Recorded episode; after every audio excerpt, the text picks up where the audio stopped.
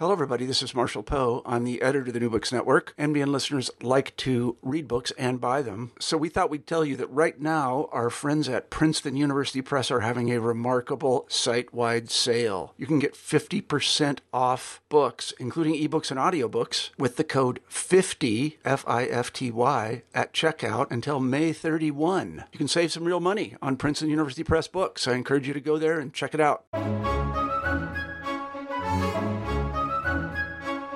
Welcome to the New Books Network. I'm your host, Chris Babits.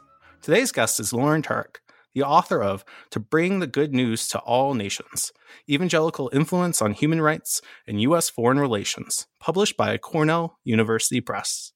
In To Bring the Good News to All Nations, Dr. Turek links the development of evangelical foreign policy lobbying to overseas missionary work revealing the extent of Christian influence on American foreign policy from the late 1970s through the 1990s.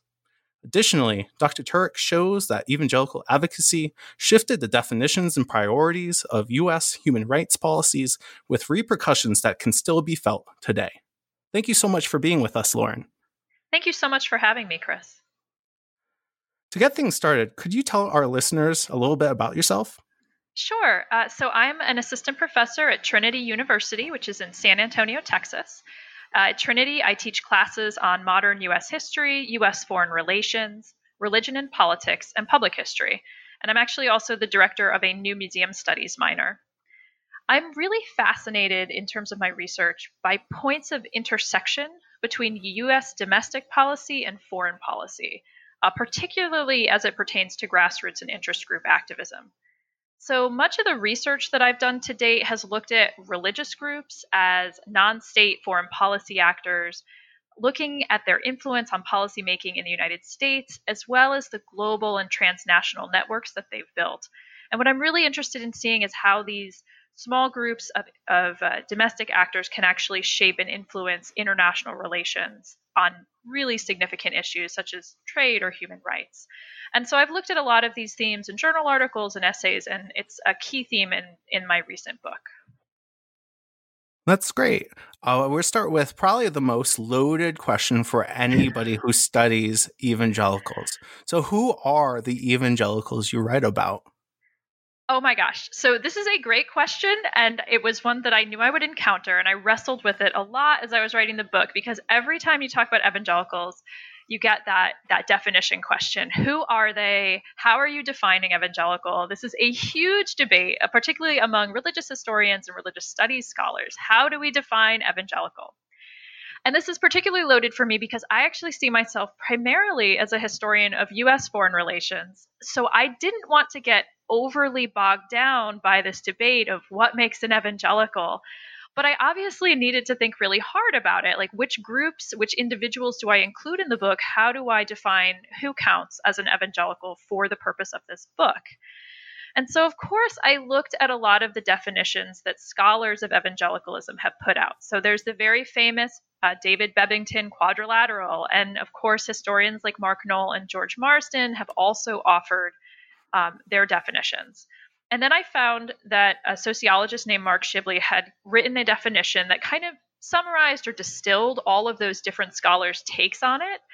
And his work was really influential to me. He defined evangelicals this way. And I'm going to just quote from his article because it was really helpful for me. And I actually quote from it in the book.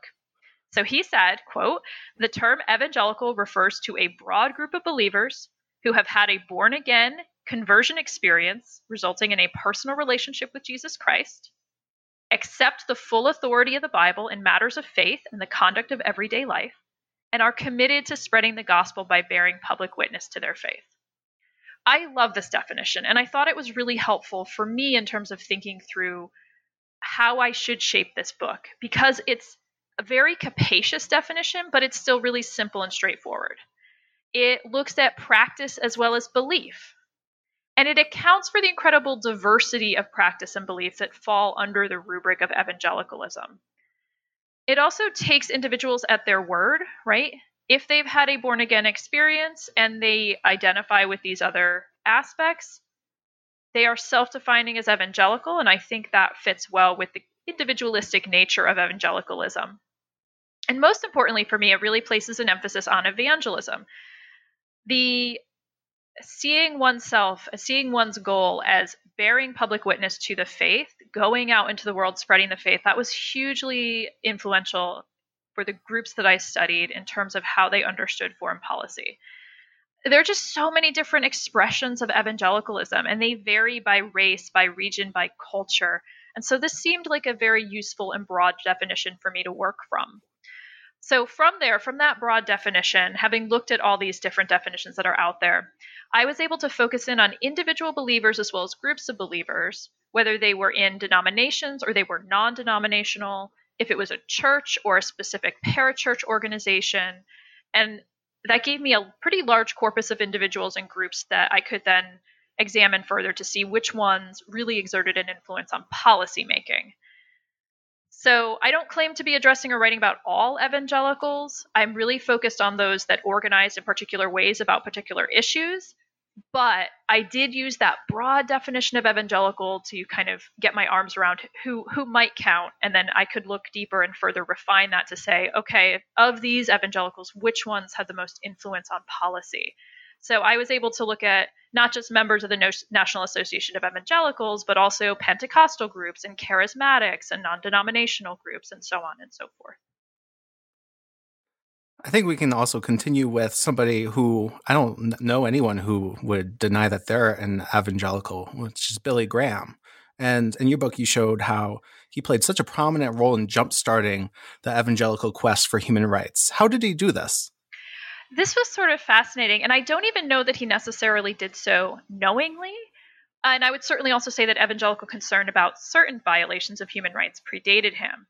But I do start the book with a chapter on the 1974 International Congress on World Evangelization, which Billy Graham and the Billy Graham Evangelistic Association organized.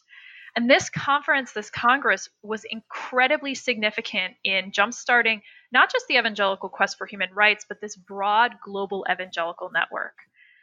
So in 1974, thousands of evangelicals from all over the world, and notably from the global south as well, from Africa, from Latin America, from Asia. They came together in Lausanne, Switzerland, to this Congress that Graham organized to strategize for a new push for global evangelization.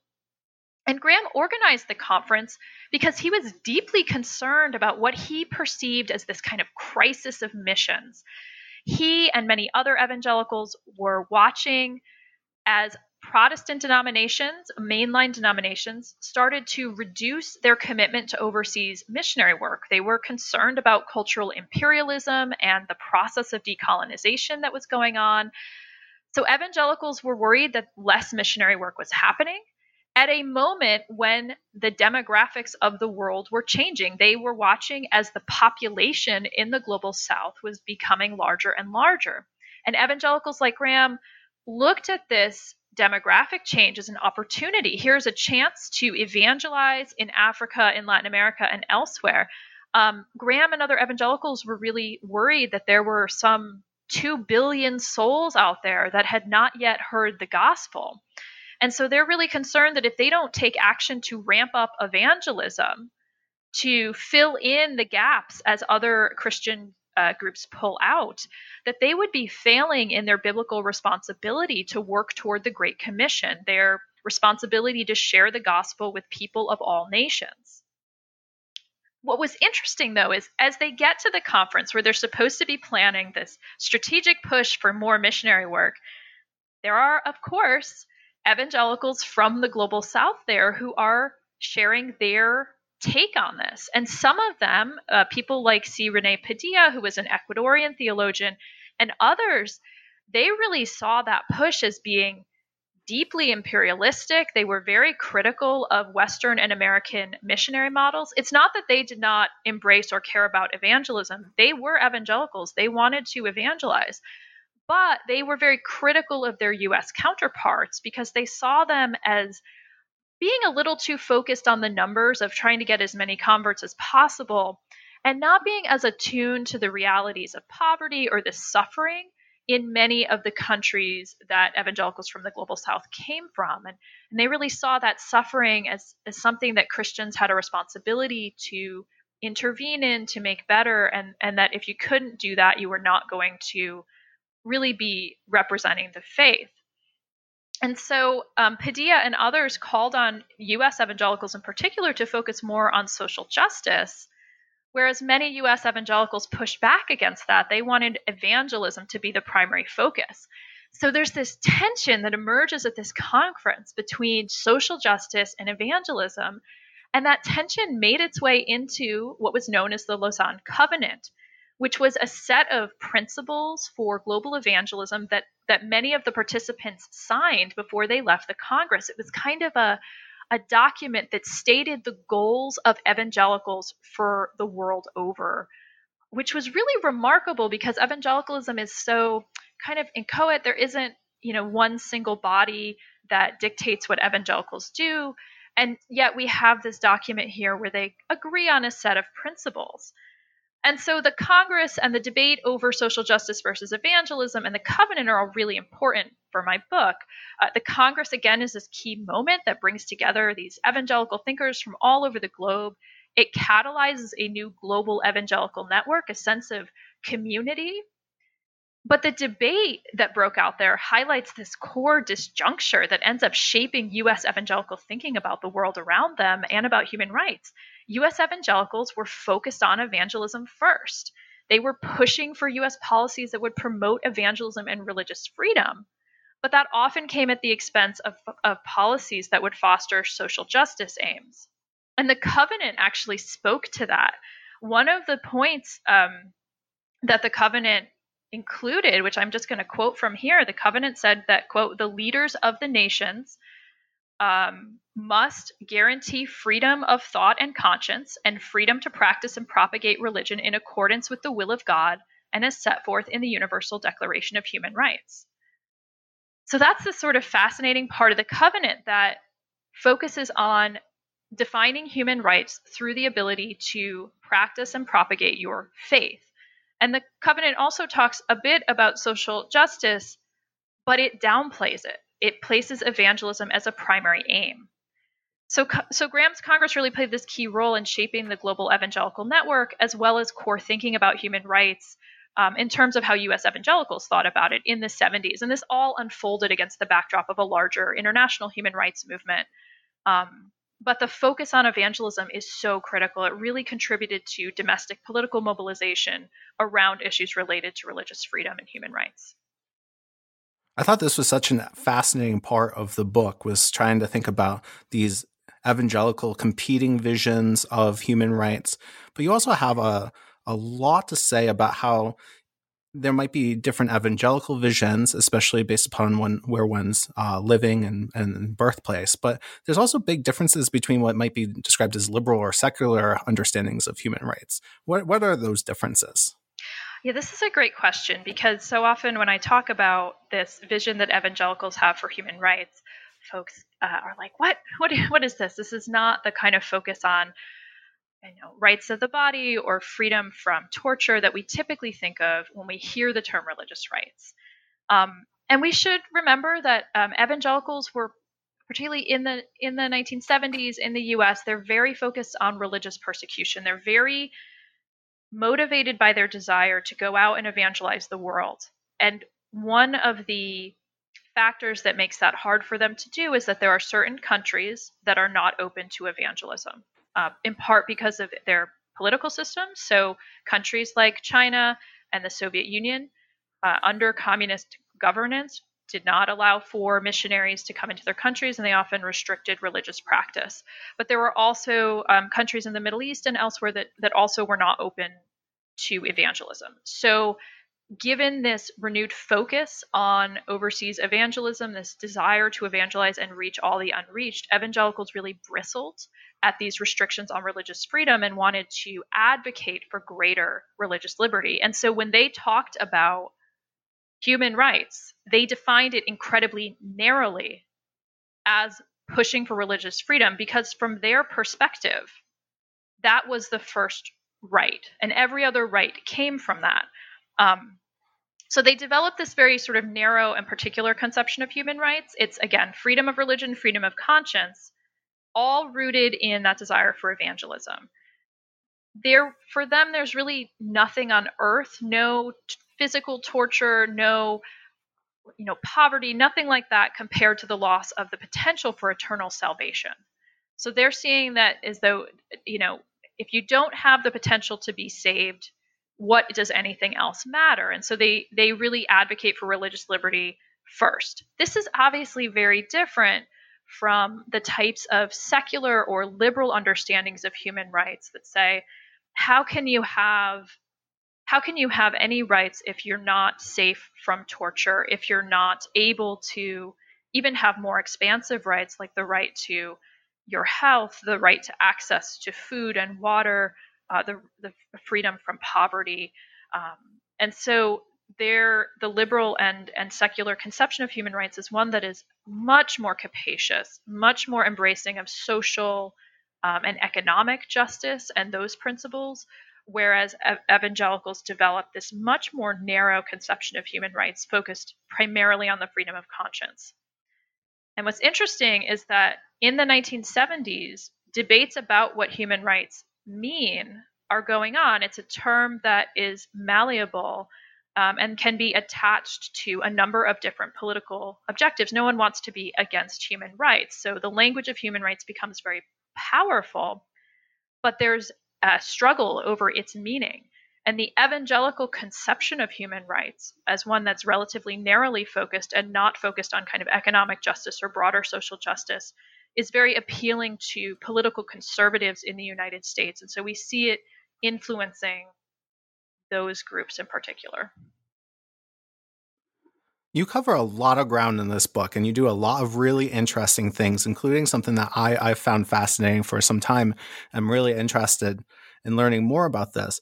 You show kind of not only the creation of these evangelical networks, but also the way that these networks employ new technologies to try to create a transnational community of believers. So, what did this process look like? So, I was really excited about this because so often when we hear about the emergence of this new evangelical um, global community starting in the 70s, which that's not that's not a new idea, but but we often hear, well, Pentecostalism and other evangelicalism, it's spread through the world because of new technology. And I said to myself, well, what was the actual mechanism by which that happened? What technology are we talking about? And so I started to look into how evangelicals were using technology. And interestingly enough, there were a number of working groups at the International Congress on World Evangelization that dedicated themselves to the issues of mobilizing technology and communication strategies to better share the gospel. And these uh, groups actually tapped into that debate that I was talking about earlier, which is that there was this enormous critique about cultural imperialism that unfolded at the Congress. And Western and US evangelicals, because they place a kind of primary focus on evangelism, they don't want to give up on evangelism, but they also recognize that these critiques about cultural imperialism, they can't just ignore them. So their solution is to try to find ways to be uh, more quote, quote, quote culturally sensitive um, in their modes of evangelism. And one of the ways that they do that is by trying to find ways to communicate the gospel message that they're trying to share in different cultural contexts. So they want to find ways to use communication strategies and technology like radio and later television and satellites to share the gospel in a in a cultural context that will be understandable all over the world so that they're not just spreading within their hopes. Their hopes is that they would not just be spreading a kind of Americanized gospel, but they could actually be facilitating the creation of programming that would be specific to any cultural context. So if you're a Latin American evangelical, you can create ev- evangelical programming that will resonate in your country or your local community where an, a missionary from the United States would never be able to to explain the faith in a culturally uh, resonant way. And so, one of the ways in which these groups really develop this network is that they First of all, evangelicals are very early to adopt radio. Uh, they set up radio networks all over the world. Um, but one of the things that they try to do, particularly after Lausanne, is to bring in more programming and more voices from the local communities in which they are working. So having, you know, multiple languages and not just translating from the English to another language, but really thinking about a cultural translation process. And this is especially important for those closed countries. There are a number of clandestine radio stations that go up outside of the Iron Curtain that are intended to be broadcast into, say, the Soviet Union or the Eastern Bloc or China or the Middle East. Um, that uh, that use increasingly powerful radio transmitters to transmit the gospel message into these countries. And what's fascinating is that even in those countries where you're not allowed to evangelize and where people face significant um, potential penalties for practicing certain evangelical faiths, these letters come out from listeners in these countries to the people who are making these um, making these radio programs. And so it becomes a way to get information about what's happening in Christian life behind the Iron Curtain or in um, uh, countries in the Middle East and elsewhere. But it's also a way to potentially find new followers. So it helps to grow to grow the network, to grow the connections of evangelicals and that sense of community. So even though we often think of radio as being a kind of one-way form of communication, evangelicals really try to find ways to make it a two-way form. And then there's also this really interesting prophetic element that comes into it that that looking at the Bible, many of the folks who were involved in planning these radio stations or satellites, they start to interpret these technologies as something that God intends them to use, that that they have to have a certain stewardship over these uh, these uh, particular tools. Um, so it becomes it becomes really interesting to kind of see that uh, as it plays out. Um, ben Armstrong, uh, who's the he was the director of the National Religious Broadcaster. Um, he ended up using uh, quite a bit of prophetic language to talk about satellite technology in particular. He actually um, he started to look at the Bible, in particular uh, Revelation. Um, Revelation preaches that the gospel would come down from heaven to all the peoples on earth from an angel. And Ben Armstrong began to think about what if that's not an actual angel, but what if it's satellite technology? What if satellite technology is the tool that we use to broadcast the gospel to all the people? Um, we should be pursuing satellite technology because that could be our ticket. And so there are even interesting ways in which these religious leaders begin to read the Bible through the lens of using new technology to achieve their missionary agenda, but also to, to build connections among evangelicals, regardless of where they lived. Um, so it was really, really sort of fascinating to see that. And and it what's interesting is that doesn't stop with satellites. There are, you know, evangelicals are really early adopters of the internet and the early bulletin board systems in in the 80s. It's they're always looking for ways to get out there and connect with their brethren.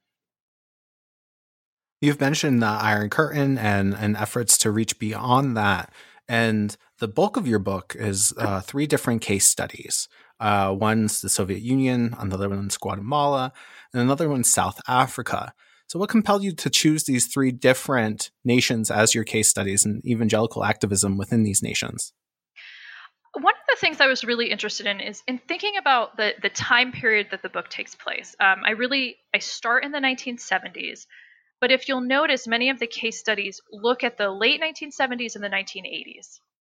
And so the question was what was happening in terms of US foreign policy in the late 1970s in the and the 1980s? Where are there regions or countries that the United States is particularly concerned about?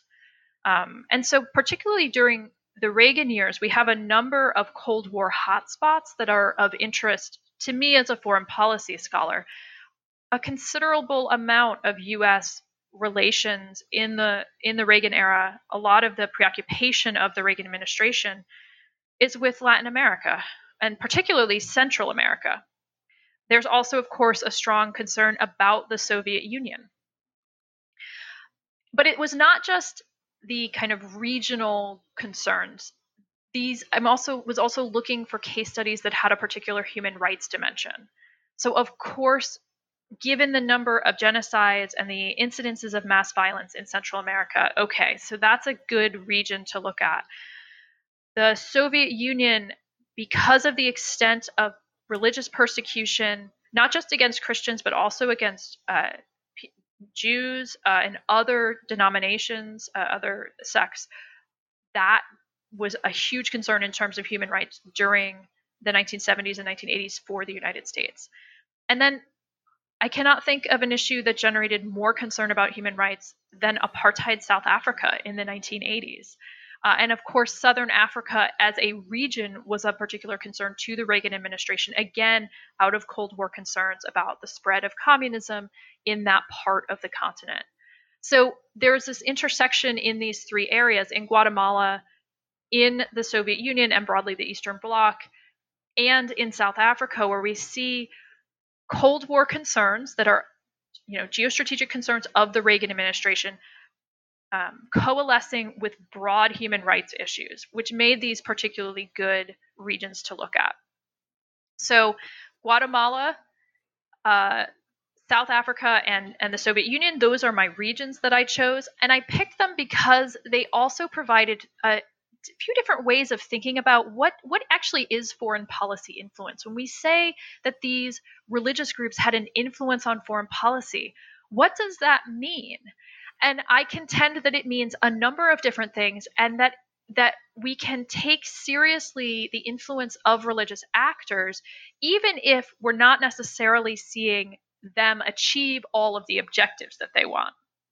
So there's a range of ways that people can have influence, a kind of clandestine influence, an actual outright influence on the ground. We can also think about which metrics, which aspects of influence were more effective or less effective. Um, so, to speak a little bit more specifically, the first topic that I tackle is religious persecution in the Soviet Union. So, evangelicals throughout the 1970s are growing increasingly concerned about persecution that their Christian brethren are facing there. This isn't a new concern. They have been concerned about religious persecution in the Soviet Union since the Soviet Union came to be. It, it was an ongoing concern. But in the 1970s, there's two key things that happen. First of all, evangelicals gain a considerable amount more political power as a group. Prior to the 1970s, they're not a very effective or consolidated political bloc. They don't necessarily all vote the same way. With the broader rise of the religious right in the mid to the late 70s, though, the evangelicals, not all of them, and we're talking mostly about white evangelicals here, they tend to can start to coalesce around the Republican Party and they start to amass more and more influence. So they're having more influence in Congress. They also watched as Jewish activist groups protested efforts by US leaders to normalize trade relations to establish most favored nation trading status with the Soviet Union in the early 1970s again because of religious persecution, because they were making it very hard for Jew, uh, Jewish people in the Soviet Union to emigrate, and they were just incredible, incredibly repressive.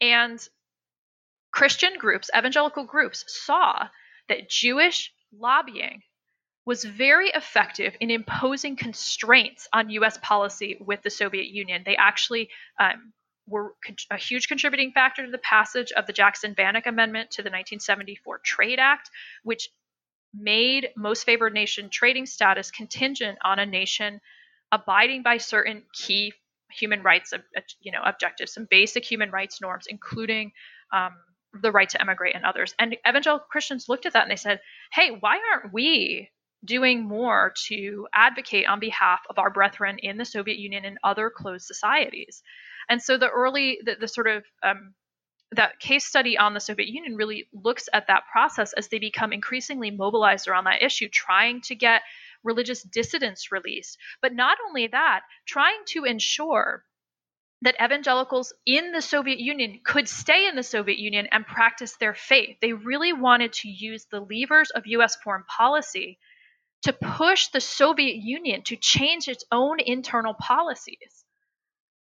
And what was fascinating is that evangelical pressure, their coming to Congress and testifying, writing letters to the State Department, writing letters to the presidents, brought the issue of religious persecution it kind of elevates it so that it continually came up in the summits that the US had with the Soviet Union, and particularly in the 1980s in the Reagan administration. And there's a lot of behind the scenes or quiet diplomacy that took place because of the pressure that evangelicals put on to get religious dissidents released and to try to push the Soviet Union to make changes fascinatingly, by the time the Soviet Union collapses, evangelicals have become so visible in that fight that um, Soviet leader or former Soviet leaders actually invite um, some evangelical groups to come to help foster civil society in the new uh, Commonwealth of Independent States, the uh, uh, Russia and, and the other states. So that is an example, a case where evangelical activism, although it's at times at cross purposes with some of the other aims of the administration, it's actually very effective broadly and over time at, at pushing for change and at constraining certain US policies or shaping US policies. Um, in the case of Guatemala, which is another uh, case that I study, we see a more direct influence uh, and one where they're not working in concert with Congress as they were with the Soviet Union, where there was broad agreement that Soviet treatment of, of religious minorities was a problem. In the case of Guatemala in the early 1980s, there's an evangelical dictator that came to power, a man named Rios Montt. Uh, he was a convert to a U.S. missionary church. And when he came to power after a coup, uh, led by some young young men in, in the army who did not necessarily realize that he had converted to evangelicalism. He actually brings in uh, not just not just uh, the evangelicals from his church as advisors, but also some of the U.S. evangelical church leaders. So he's actually getting direct advice from U.S. evangelicals. They are actually shaping policies on the ground in Guatemala in interesting ways and having conversations with U.S. leaders. And they um, mobilize a tremendous amount of organizing in the United States among evangelicals to try to get the United States to provide military aid to Rios Montt, who was making the argument that he was going to pacify his country, uh, you know, cl- cleanse it of potential communists, and then they thought make the country more godly or more aligned with evangelical principles. And Congress, very opposed to this. Um, Rios Montt was um, the country of Guatemala had suffered for many decades in a civil war. There were a lot of human rights abuses. It was very clear that Rios Montt was engaged in the mass killing of indigenous people, a genocide in his country. The US Congress wanted not to be funding that sort of thing in the 1980s. So US evangelicals worked very hard to try to get some kind of aid to Rios Montt. They did their own fundraising. They came down and they staffed these strategic hamlets in Guatemala, they actually play this really um, very visible role. Uh, they actually go around Congress in many ways to try to get that aid. So in that case, they're working against Congress. They're lobbying against what Congress wants. And when they meet resistance, they kind of go around Congress and try to find other ways through Canada and, and Israel to get the kind of aid that Rios Montt wants.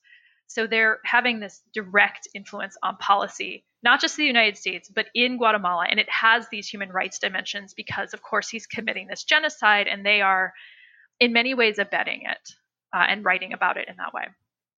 And finally, the case of South Africa is this is this very different type of human rights story, this very different story of influence, because evangelicals while they are talking about their concern about apartheid and they are acknowledging that apartheid is a problem in the sense that it hinders their efforts at evangelism, which is a very narrow way of, of addressing apartheid, um, they also are worried that if they support groups like that support for groups like the ANC in South Africa might lead to the spread of communism there.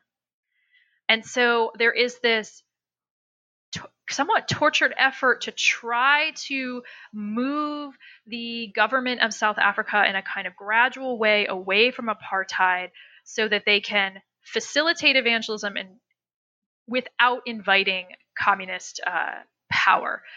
And they're they're doing so by sending, in some cases, um, there are kind of cell groups that get set up there uh, to try to work with the government. But in the United States, what we see are U.S. evangelicals rushing to the aid of the Reagan administration as it sought to stop the efforts of more liberal members of Congress um, from imposing sanctions and from disinvesting in South Africa. So there was a big movement to try to punish South Africa for apartheid.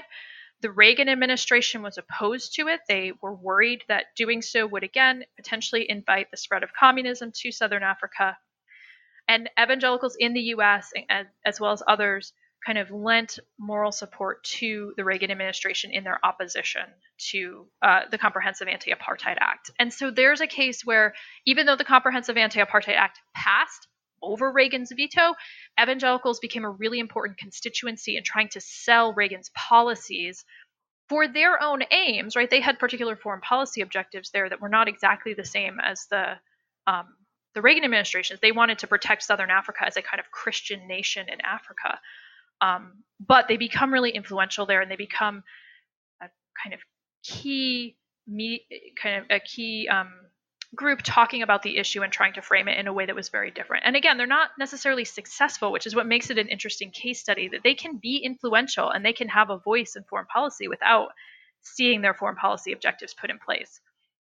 So those three case studies then provided a way to look at three different regions that had concerns about Cold War issues, particularly the spread of communism, as well as human rights issues, um, while also giving me a way to look at all the different ways in which influence can be felt, whether it's lobbying, on the ground activism, um, or you know, kind of letter writing, that sort of thing, and and thinking about what does success look like for these groups.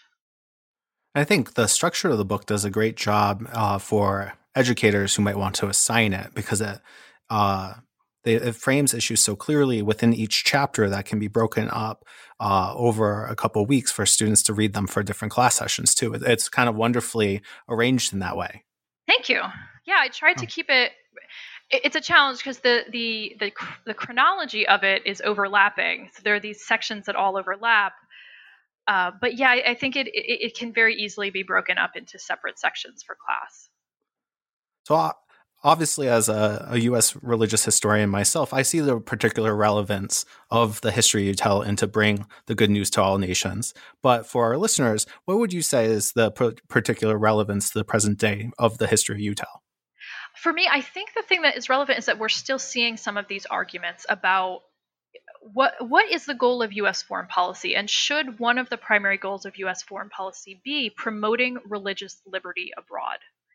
Um, in 1998, there was an International Religious Freedom Act that Congress passed that set up new structures within the foreign policy apparatus to promote religious freedom. But and, and and US evangelicals were really significant in getting that passed. But the story that I tell helps us think about that goal, I think, in a more critical way because the ways that we define religious groups and which religious groups need to have their rights protected abroad are shaped in important ways by domestic constituencies like evangelicals.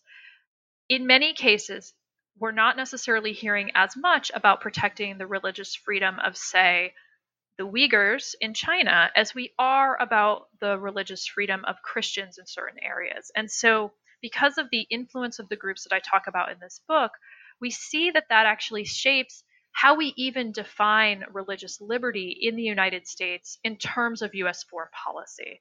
So this these issues are very much with us. They're very relevant for current US foreign policy, um, particularly when we talk about uh, promoting religious liberty and these core American values.